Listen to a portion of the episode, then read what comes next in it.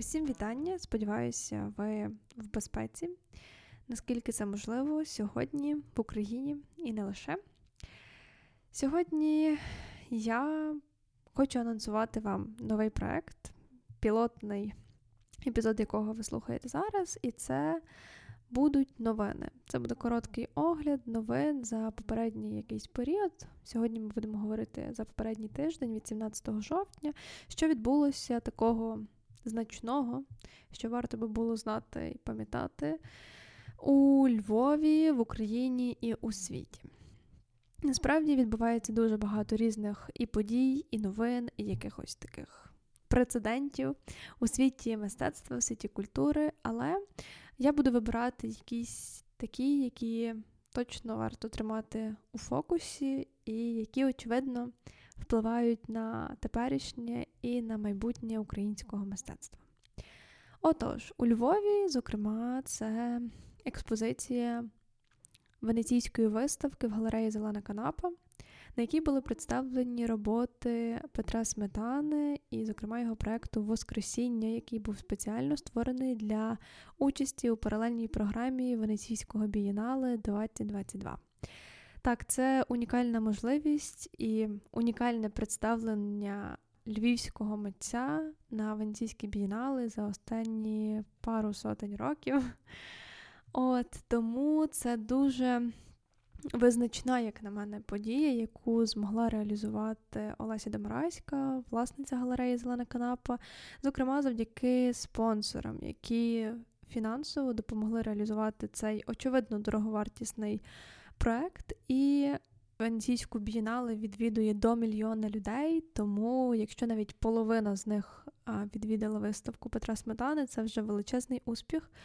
Крім того, що однією важливою, але коротенькою новиною є те, що виставку Марії Примаченко в Національному музеї у Львові продовжили до 6 листопада, тому хто ще не відвідав або відвідував лише в перші дні і вже би хотів собі відновити в пам'яті, можна сходити ще.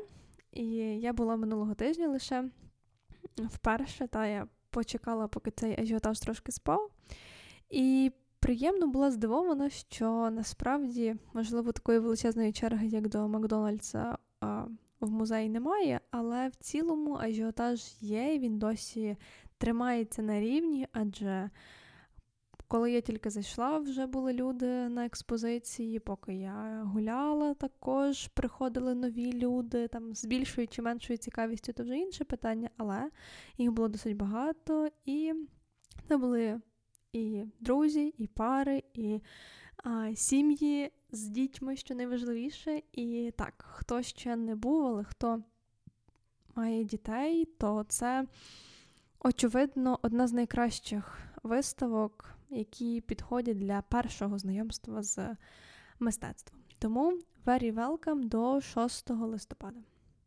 І наступна прем'єра, яка вже не стосується візуального мистецтва, але стосується світу театрального, це перший прем'єрний тиждень у театрі Заньковецької, де, власне, пройшла виставка Львівське танго. Це історія про Богдана Веселовського, відомого у Львові музиканта, акордеоніста, автора оригінальних пісень і таких популярних в міжвоєнному Львові пісень, які створювалися українською мовою, що найважливіше, адже в 30-х роках все-таки домінуючою була польська мова і там, очевидно, польська музика. Богдан Веселовський відрізнявся своєю українською національною позицією, за що був змушений мігрувати. А якщо ж говорити про саму виставу, то вона дуже в традиційному стилі завнківчан, і мені, чесно кажучи, такий стиль не до вподоби, але Є поціновувачі, ця вистава знайшла свою аудиторію, бо я буквально напередодні нашого запису заходила на сторінку у Фейсбуці театру Зуньковецької, дивилася коментарі до постів про цю прем'єру. То дуже багато, буквально десятки коментарів схвальних з купою браво і аплодисментів.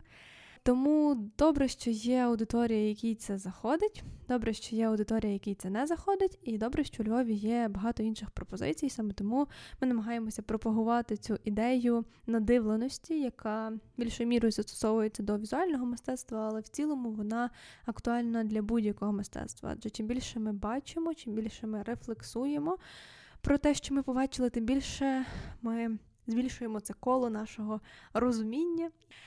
Отже. Переходячи до новин в Україні, важко було насправді вибирати, адже не хотілося зосереджуватись на локальному контексті якихось окремих міст, наприклад, там Києва чи будь-якого іншого міста. А хотілося таки поговорити про події, які, очевидно, стосуються всієї України. І це безсумнівно церемонія нагородження п'ятої ювілейної національної премії кінокритиків Кіноколо. Цього року аж в п'яти номінаціях переміг фільм Памфір режисера Дмитра Сухолиткого Собчука. І та, ви чуєте, п'ять номінацій відразу здобула. Ця стрічка це ігрове кіно. Крім того, воно було відібрано до участі в паралельній програмі Канського кінофестивалю, що однозначно є таким маркером якості. І також е, здобуло кілька нагород на інших європейських фестивалях. На жаль, поки його в такому широкому прокаті немає, але я думаю, його варто очікувати і там, знаєте, тримати собі на заміточку, щоб обов'язково відвідати. Якщо ж ви з прагляду українського кіно вже зараз, то можна, наприклад, скористатися сервісом TextFlix, на якому вже зараз доступні дуже багато українських стрічок. Зокрема, зараз в соцмережах несеться анонс про еретичний серіал українського виробництва. От, якщо, власне, вам буде цікаво, загляніть, подивіться, принаймні якісь описи, можливо, вам це також зайде. І інша подія, яка є, можливо, якоюсь мірою конкуруючою до нас. Тож анонсую новий подкаст про культуру в умовах війни. Цей подкаст веде журналістка українська Оля Василець, і вона говорить з представниками культурної сфери, які зараз в часі війни реалізовують культурні мистецькі проекти в Україні, говорить про цілі, які вони ставлять перед собою, і про те, як вони бачать українську ідентичність, очевидно, зараз і в майбутньому.